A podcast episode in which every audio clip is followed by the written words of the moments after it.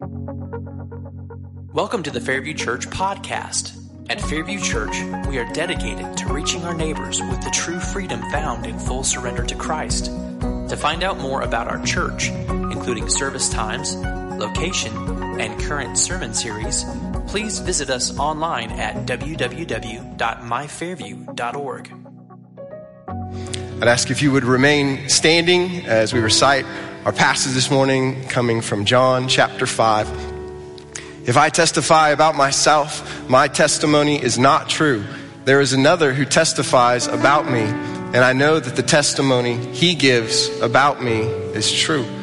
You sent messengers to John, and he testified to the truth. I don't receive human testimony, but I say these things so that you may be saved. John was a burning and shining lamp, and you were willing to rejoice for a while in his light. But I have a greater testimony than John's because of the works that the Father has given me to accomplish. These very works I am doing testify about me that the Father has sent me. The Father who sent me has himself testified about me. You have not heard his voice at any time, and you haven't seen his form. You don't have his word residing in you because you don't believe the one he sent. You pore over the scriptures because you think you have eternal life in them, and yet they testify about me.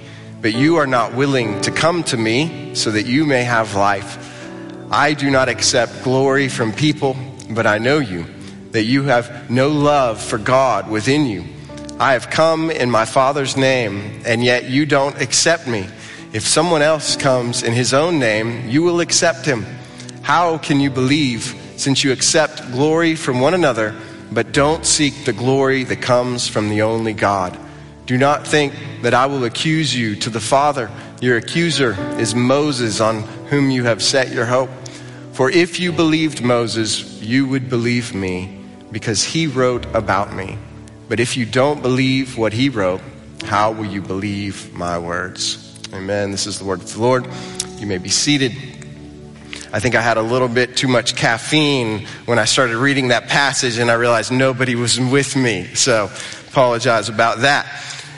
There is something about celebrity court cases that just draw people in like moths to a flame. I remember when I was growing up, the O.J. Simpson court case was everything that people talked about and watched uh, from the white Bronco to the if the glove does not fit, you must acquit uh, defense. And everybody was just consumed by this. Well, recently there is another celebrity court case that has been very high profile. The case between Johnny Depp and Amber Heard, and so a lot of attention given to that, and uh, ultimately the decision that unfolded. Why is it that we are so interested in these celebrity court cases? Well, I think there's a lot of answers to that, but I think part of it is that these people are so powerful. They have so much wealth. Uh, they have so much influence. And yet, there's something about them being in an average courtroom and being under the authority of a judge and a jury that is so humanizing. The fact that, that they, as much power and wealth as they have, still have to abide by the words of a judge and the decisions of a jury, just like any other common human.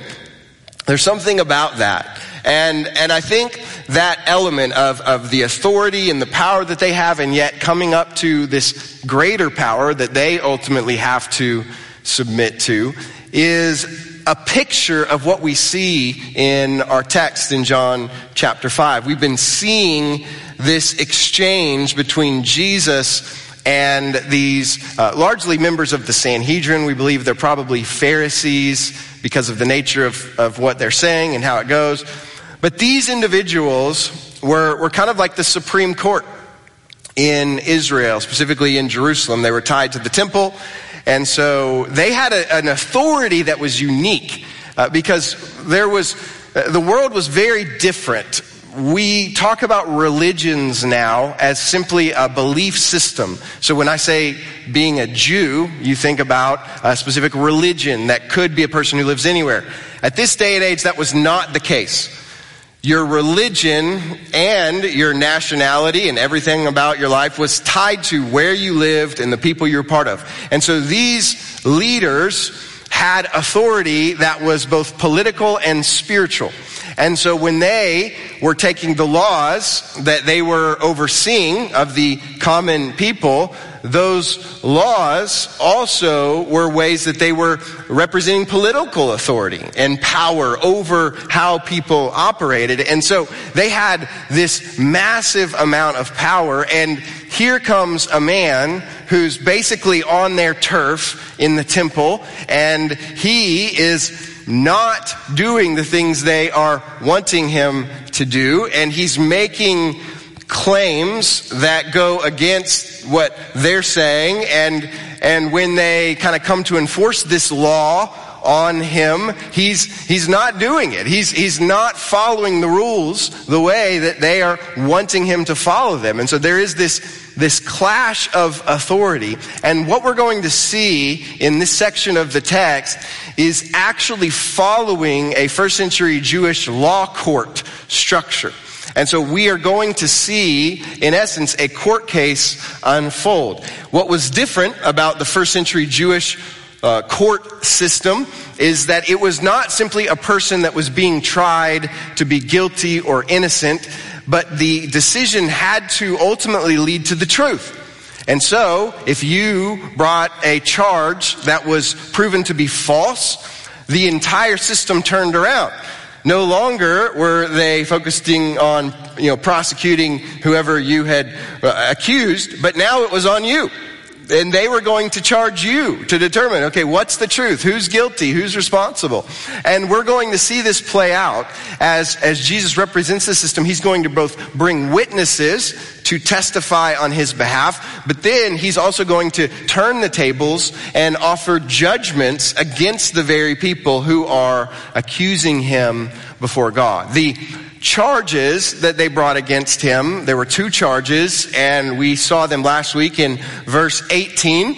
Uh, we read, This is why the Jews began trying all the more to kill him. Not only was he breaking the Sabbath, so the first charge is what? He's breaking the fourth commandment, right? He's breaking Sabbath.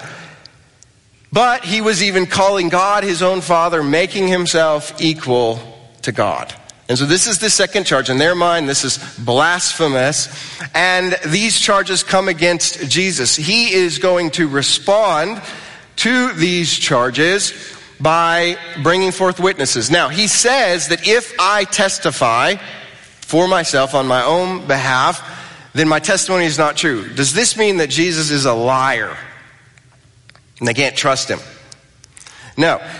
He is saying this because in that court system, they abided by the Hebrew scriptures and in Deuteronomy, uh, we see that you have to have two or three witnesses in order for a charge to be considered. And so if he was just defending himself, it would not be admissible in the court. And so he is going to bring these witnesses to support him. The first witness that Jesus brings forward is John the Baptist. Now, I remember when I was a kid, John the Baptist was one of the characters that we learned about the most because he eats bugs, right? And that is fascinating. And there's something about that. You know, he eats locusts and honey and he wears these camel hair clothing and, you know, it's just this odd, odd figure. But what we, we don't kind of learn is how credible and significant of a figure John the Baptist was in extra biblical sources. So, from a Jewish standpoint, uh, we know that John the Baptist was highly regarded. He was very famous. His ministry was hugely impactful. And so, when Jesus brings John the Baptist to the stand, he is bringing a very credible witness to these Pharisees and to the system that they represent. And he's reminding them that they sent this Sanhedrin sent a group of messengers to John the Baptist to ask him about Jesus. We read this in John chapter 1. Uh, John testified, I saw the Spirit descending from heaven like a dove. This is verses 32 through 34, by the way. And he rested on him. I didn't know him, but he who sent me to baptize with water told me, the one you see the Spirit descending and resting on, he is the one who baptizes with the Holy Spirit. So here's his his testimony. I have seen and testified that this is who? So that's his testimony, that Jesus is the Son of God.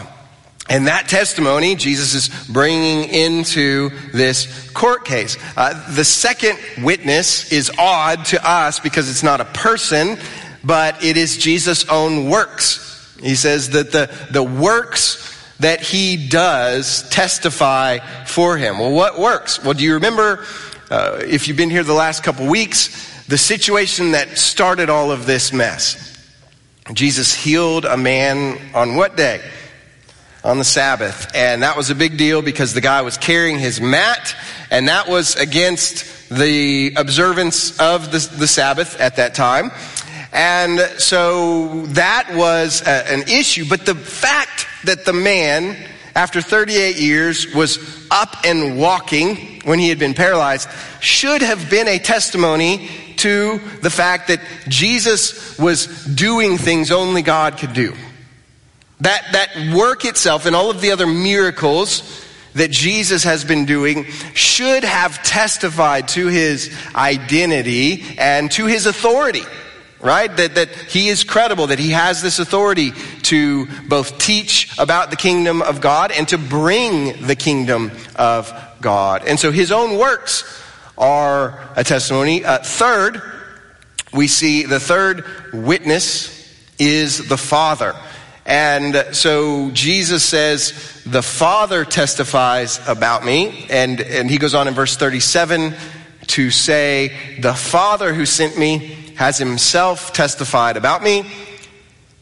And this is a shot. You have not heard his voice at any time, and you haven't seen his form. So, what is Jesus saying? And who are the people who he's saying it to? Do these people claim to know God? Absolutely. Do they speak with the authority of God. They do, right? And so the very authority that they claim because of their knowledge of God and their you know ability to speak on his behalf Jesus is, is completely going against that, saying you don't truly know God. Now, this is not saying that the Hebrew scriptures and all that had come before this didn't represent God. We, we know this. We, we see the authority that's there, and, and that is very much not what Jesus is, is doing, but there is a way in which uh, and Hebrews talks about this, that, that Jesus, so in, in previous times and in various ways, God has spoken through, you know, the prophets, but now in this final expression, he's, he's speaking to you by the Son. He's, God is fully revealing himself and revealing his heart and revealing his purposes and revealing his kingdom in the person of Jesus. And so in John 1:18, we read these words, no one has ever seen God, the one and only Son, who is himself God and is at the Father's side. He has revealed him. So there is this revelation in the person of Jesus of the Father. And so, because of that, when they reject him, Jesus says, You don't have his word residing in you, the word of the Father, the word of God, because you don't believe the one who he sent. And, and, so this, this testimony of the Father, the fact that Jesus knows the Father, is coming to reveal the Father, is, is really an accusation. It's really a judgment that they don't know him because they don't recognize Jesus as being who the Father has sent. Uh, the fourth and final witness that Jesus brings forward are the scriptures. Uh, the scriptures. And so we pick this up in verse 39. We read, You pore love that word, over the scriptures because you think you have eternal life in them, and yet they testify about me. You pore over the scriptures. So, my son Judson is in here. He's 10. And I have told him often. So, Judson fortunately got a lot of genetic material from his mother, and that's a good thing. And, and her brain and intelligence is a really good thing, as little of me as possible. Uh, but he, so he has, you know, good memory and we work on verses. But I will remind him every once in a while that if he were a Jewish boy in the first century, by the time he, he turned 12, he would have the first five books of the te- Old Testament memorized completely.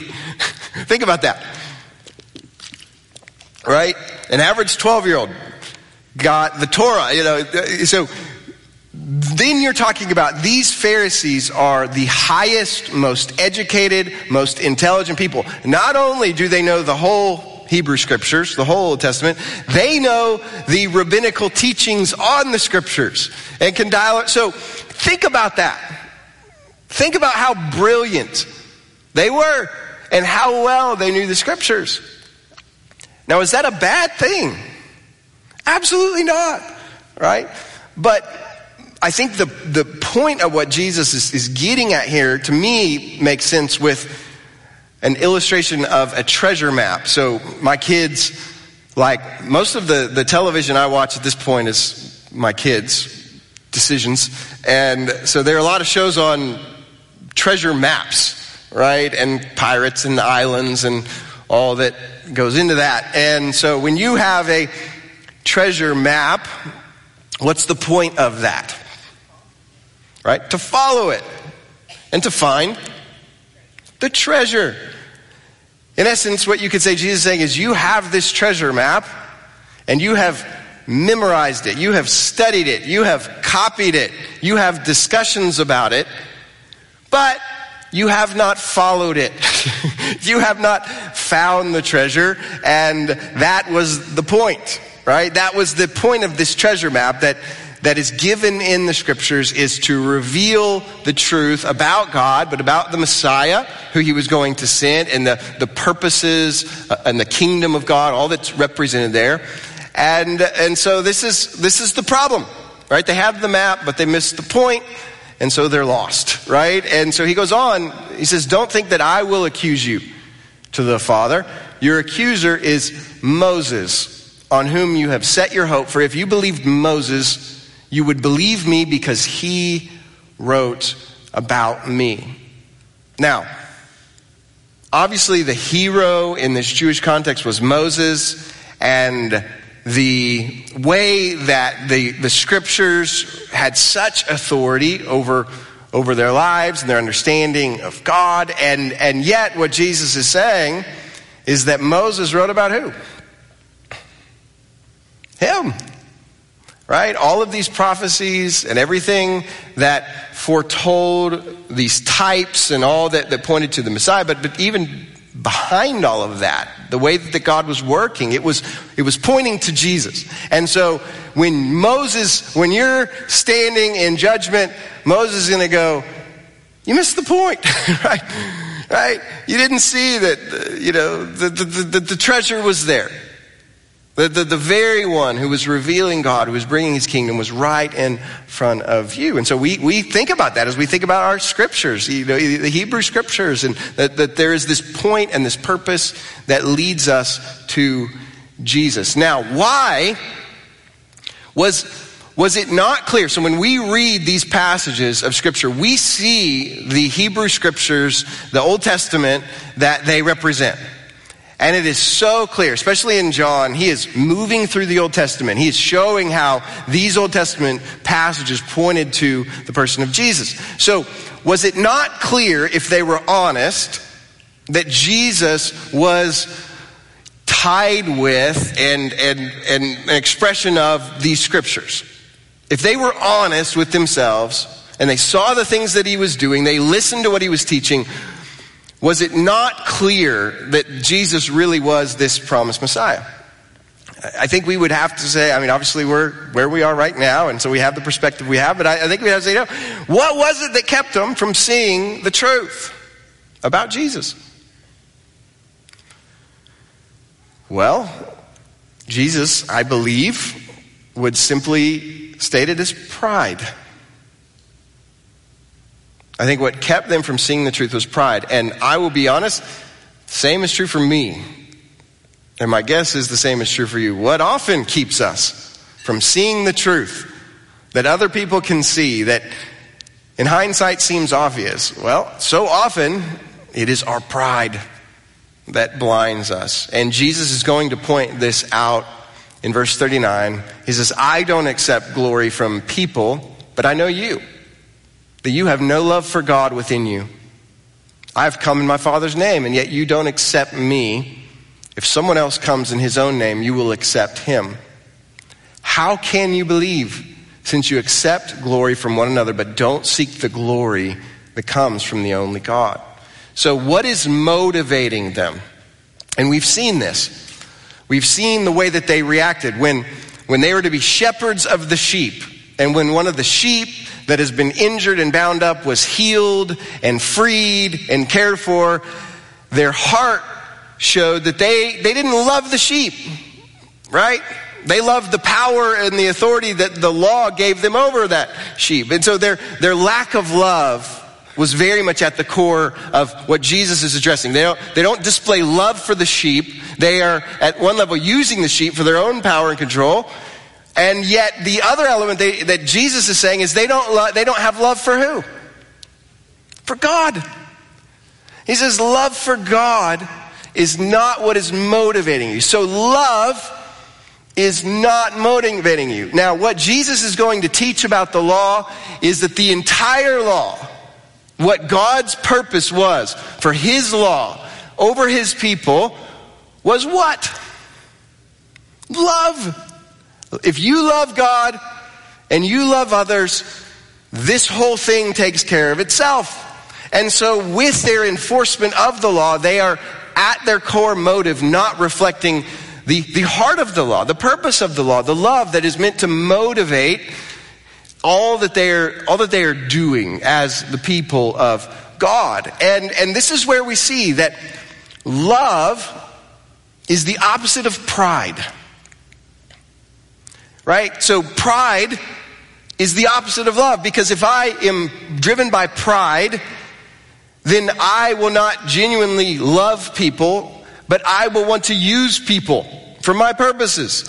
Pride will cause me to see folks around me as kind of pawns, right? To be utilized in one way or another because it all goes back to my purposes being done. And so love very much prevents, or pride very much prevents love. Lewis, C.S. Lewis says that pride leads to every other vice, every other sin.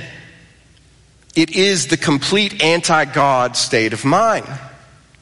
Right? The antithesis of God and his calling on our life is, is pride. And that, that should be significant, right? That, that's, that's a massive problem. And what pride does is it leads me to seek my will rather than surrender my will. Pride leads me to seek my will, my purposes, rather than surrendering my will. And, and this is very much the rub. So, Jesus says they don't seek the glory that comes from who? He's saying to this group of people, to these religious leaders, you don't seek the glory that comes from God. You seek the glory from who? Other people. Let me ask you, are you ever motivated by the approval of other people? Right? I am. I certainly am. And this is a problem. Because when you, when you think through how someone could justify doing terrible things to other human beings, to other people, in the name of God, right? And so we've talked about this. I keep it at a high level, but issues of abuse present in the church, present in Christian leadership. How is it possible to do terrible things to other people in the name of God, bearing the name of God? It's when self glory is actually what's driving you. And that is incredibly deceptive. Because it is easy to do things to serve God and to accomplish the purposes of God, but actually be driven by your own ego and your own glory. And I will acknowledge this. That I am putting myself first and foremost right here. I struggle with this because I can want you all to approve of me. And there can be times when I walk off the stage after a sermon and what I'm thinking is, oh man, I, I didn't do a good job and they're not going to be approve, approving. And, and that is problematic because it's showing I'm doing what Jesus is addressing these Pharisees for. I'm seeking the glory that comes from people. I'm allowing my ego to be what drives me. And the way of Jesus, so in many ways, what Jesus is coming to do, so the kingdom of God is at hand. Repent and believe the good news. Jesus is, is bringing about the way of the kingdom of God. And he is teaching us. He's, he's bringing the kingdom of God. And he's going to do this through his life, death, and resurrection. But he's also teaching us how to live in the kingdom of God. So we, we are following Jesus to learn how to live under his rule, under his authority in the kingdom of God. And the way that you do that, the first step to entering the kingdom of God or learning from Jesus how to live life in the kingdom of God is surrendering your will. That's the first step. Die to yourself. Take up your cross every day and follow me. So surrender of your will rather than seeking of your will. That's how you live life in the kingdom of God. And you have to constantly be humble to realize you are not God. You weren't God yesterday. You're not God today. You're not going to be God tomorrow. right? And, and that is good, right? That's good. It's good for you. It's good for the people around you. But we have to, the only way we get to that place is humility right is is acknowledging what we can't do that we're not god and and jesus is going to to teach this he's going to teach the way that we we live with this ongoing surrender and and that it's a good thing for us right and so here's what i understand what jesus is doing is not simply a expression of guilt to the Pharisees, but an invitation. Uh, it's, he, he, he, his purposes are revealed uh, in verse 40. He says, But you're not willing to come to me so that you may have what? So, what does Jesus want for these Pharisees? He wants them to have life. What does he want for you? Life, right? That's his heart. He's not just trying to one up these guys and show that he's smarter and they're dumber. That's not the, the, the point he's saying is, I wish that you would see the truth so that you could come to me instead of pouring yourself into these scriptures and, and letting your ego keep, keep you under the, the enslavement that you're under and, and find life, right? John 10, 10, Jesus says "And I've come that you might have life and life abundant. That's, that's Jesus' purpose. Right? He's the good shepherd. And so when he calls us to acknowledge that we are not God, that we're not him, that we we need to surrender to him, right? He's doing it for our good. That's the purpose. right? That's his heart in this. And so here's how this plays out because there are so many things that we can do that are ego driven that are, that are focused on ourselves. And it starts with, again, like I said, entrance into the kingdom, because we can feel the need to earn for God's forgiveness, right? To, to earn His acceptance and earn our way into heaven and all of these things. And, and very much that is, that is at play here. And he's saying, no, you just have to trust me. You have to die to yourself, die to your attempts, right? To, to earn God's approval and, earn, and, and trust in me and surrender to me, right? Let go of all of these efforts and, and trust it. And, and that's, that's essential to trust in my life lived in your place, my death on the cross to pay for your sins and to purchase your forgiveness, my resurrection from the dead to provide you with eternal life with God. Like that's, that's it. But it continues. It continues to be this expression of, of letting go of trying to control our lives and outcomes and the people around us. And, and surrendering to Him, right? And, and, and, and living in that trust of, of, of allowing Him to provide for us and be our shepherd and lead us and, and guide us. And, and that is, it's a daily process, right? And, and so this is where I want us to see the way of Jesus. So if we're learning from Jesus how to live in the kingdom of God, which is what I want to do as a church, the way, the first way, the way of Jesus, right? Because I said a couple weeks ago, the early church was not called believers in the creed. Not that belief is belief's good. We need to know what we believe, but they were called followers of the way. There's a way that is leading to abundant life that Jesus desires for us to learn and to follow. And the way of Jesus, first and foremost, is the way of surrender. It's the way of surrender, right? And, and maybe you're here today and you've never done that. You've never truly surrendered your life and your will and your sin and your guilt and your future to God through Jesus. And that's the first step, right? That's, if you've never done that, I would, I would I would ask you to do that. I'll be in the prayer room in just a moment when we respond. I'd love to talk with you about that. Maybe the step, the step of, of obedience and, and expression of that surrender through baptism. Maybe that's the step you need to take. I would encourage that. But wherever you are, we are constantly brought to this point of, of needing to surrender. And so that's what I would, I would ask. What, what is it maybe right now where, where ego, kind of like the Pharisees, ego, the glory of others, self glory is driving you. You're, you're, you're really trusting in yourself.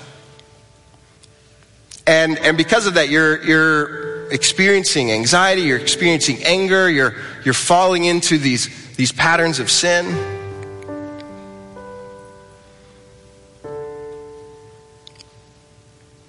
And the call in whatever that is, is, is surrender. Right? Our mission statement as a church is true freedom through full surrender to Christ. And so what is it now that maybe you've, you've surrendered in the past, but it's an area of your life, it's something in specific that you've, you've taken back and you need to, to surrender it to God?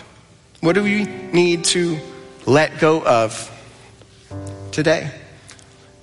And remember that Jesus' purpose in this is for our good.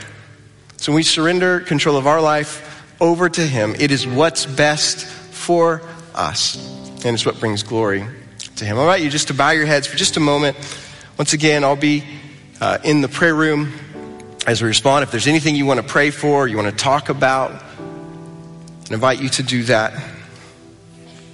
But just take a moment there in your seats to ask God, what, what do I need to surrender? Thank you for listening to the Fairview Church podcast. To find out more about our church, please visit us online at www.myfairview.org.